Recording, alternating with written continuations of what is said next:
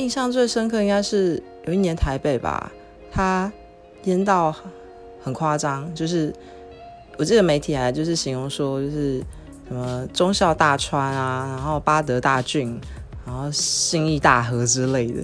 然后那个淹水是淹到，就是可能已经过膝及腰之类，就是很如果在更低洼的地区的话是更严重，可能到二楼了。那我印象很深刻，是因为我在医院呃陪伴我妈妈的时候，